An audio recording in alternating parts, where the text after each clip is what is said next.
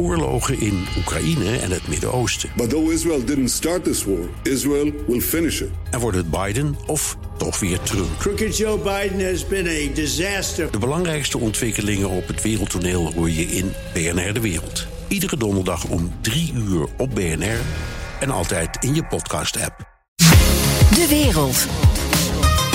We gaan even naar eh, Europa-verslaggever Geert-Jan Haan. Die zit uh, ergens in Frankrijk. Uh, Geert-Jan, waar, waar, waar zit je en wat doe je? Ik uh, zit vlak voor de grens met Luxemburg. Ik probeer Luxemburg te bereiken. Maar voor deze uitzending ben ik eventjes uit de trein gestapt... en zit ik op een uh, esplanade voor het station van Thionville. Spannend, ja. hè? Ja, ja, nou, in zoverre spannend. Dat, je zit in afval in het land dat Duitsland serieus neemt. ja, Um, even, ja. even naar de, de, de Duitse ontwikkelingen. Hoe wordt daar in de EU-lidstaten op gereageerd, Geert-Jan? Ja, men vindt het toch wel spannend hoor. Uh, en de eerste handschoenen zijn ook al afgegaan. Want de belangrijkste onderhandelaars van de FDP en de uh, Groenen... die laten aan de Spiegel weten dat er echt meer geen uh, concessies meer worden gedaan... in die rule of law discussie. En dat betekent dus dat Polen en Hongarije... die zouden dan voorlopig kunnen fluiten naar hun corona-herstelfonds gelden... als de Duitsers daar dan, hè, je had het al over vetorecht, nog meer handen voor op elkaar krijgen. Maar de tijd van pappen en nat houden is wat dat betreft wel misschien voorbij. En dat ligt ook zeker aan de FDP, niet alleen aan de Groenen. Um, en dat komt dus ook doordat er zeer strenge, concessieloze onderhandelaars door deze partijen zijn ingezet.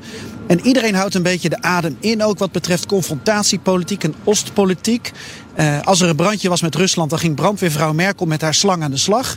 En nu is het zo dat Olaf Scholz, uh, wat jullie ook al een beetje benadrukten, die wil ook wel sussen en blussen. Maar die andere twee zijn er niet zo van hoor. Is dat zo, René? Die zijn er minder van. Ja, ja klopt wel. Dat okay. klopt wel, dat ja. klopt. Hey, uh, even voor de factcheck. Ja, nou, nee, maar goed, het is leuk om te. Nou, weet je, op het station. Op, dat, dat pak papier op dezelfde manier lezen en ook de reacties. Ja. Wat zijn de reacties in het Europarlement, Geert-Jan?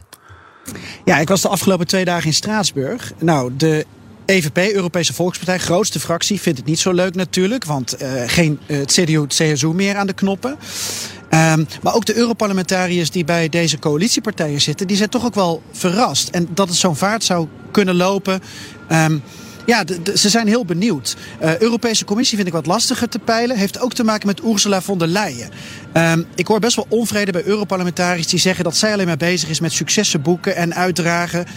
Uh, bijvoorbeeld met dat corona-herstelfondsplan. Dat ze dan de hele tijd een vinkje zet als er weer een land is dat met succes een plan heeft ingediend en een uitbetaling heeft gekregen. Uh, ja, en het is de president. Maar ze blijft ook een Duitse conservatieveling. En haar rol wordt best wel precair en spannend. Denk ik dan. Ik weet niet hoe René Cuperus erover denkt. Hoe denk jij erover, René? Ja, ik denk dat ze in die end wel voor de Duitse belangen ook staat. Uh, Europees en Duitse belangen gemixt. En niet zich heel erg ver verwijderd van deze huidige coalitie. Nee. Uh, Geert-Jan, welke thema's worden volgens jou echt interessant om te blijven volgen in de Duits-Europese relatie? Ik noem er een paar die al genoemd zijn en een paar nieuwe. Elektrificatie van het wagenpark, heel interessant. Uh, of het 2030 of 2035 wordt dat de laatste uh, fossiele brandstofauto op de markt komt, dat is niet eens zo heel belangrijk. Maar het gaat erom dat de inzet er echt is vanuit Duitsland op het uh, ja, afbouwen daarvan. En daar gaan ze Europa dan in mee willen krijgen. Nord Stream 2 natuurlijk is een enorm thema. Sowieso energiebeleid. Rusland- en China-beleid gaven jullie al aan. maar ook de waarde, hè, tot welke hoogte pikken de Duitsers iets of bedekken ze het met de mantel der liefde? Merkel de hele tijd met de pragmatische Oostpolitiek. Wat gaat Baerbock doen? Um, ze is een beetje de nieuwe Joschka Fischer. Komt ook uit die school. Maar Fischer die, die kletste er ook nog wel eens wat uh, pragmatischer in. Dus ik ben wel heel benieuwd hoe diplomatiek zij zich gaat... Uh, gaat, uh, ja, voor de dag gaat komen. En als ik nog twee dingetjes mag benadrukken over hoe groot de impact van deze ja, uh, gamechanger zou kunnen zijn van zo'n nieuwe Duitse coalitie. Ik sprak gisteren met twee Europarlementariërs in de Europa-podcast. En zij gaven aan dat uh, als zij met een dossier bezig zijn, bijvoorbeeld verantwoord ondernemen in Europa, dat dat dossier in een stroomversnelling kan komen als Duitsland daar pal achter gaat staan met deze coalitie. Dat geldt op meer terreinen, ook digitalisering.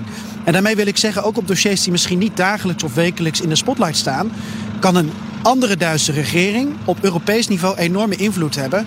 Dus iedereen is in Brussel en Straatsburg wel wakker geschud en vindt het spannend. Ja, nou, het klinkt eigenlijk wel optimistisch. Dankjewel. uh, Europa-verslaggever Geert-Jan Haan. Ook Hugo Reitsma vind je in de BNR-app. Superhandig die BNR-app. Je kunt alle programma's live luisteren, breaking nieuwsmeldingen. Je blijft op de hoogte van het laatste zakelijke nieuws. En je vindt er alle BNR-podcasts, waaronder natuurlijk de belangrijkste, Boeken zijn in de wijk. Download nu de gratis BNR-app en blijf scherp.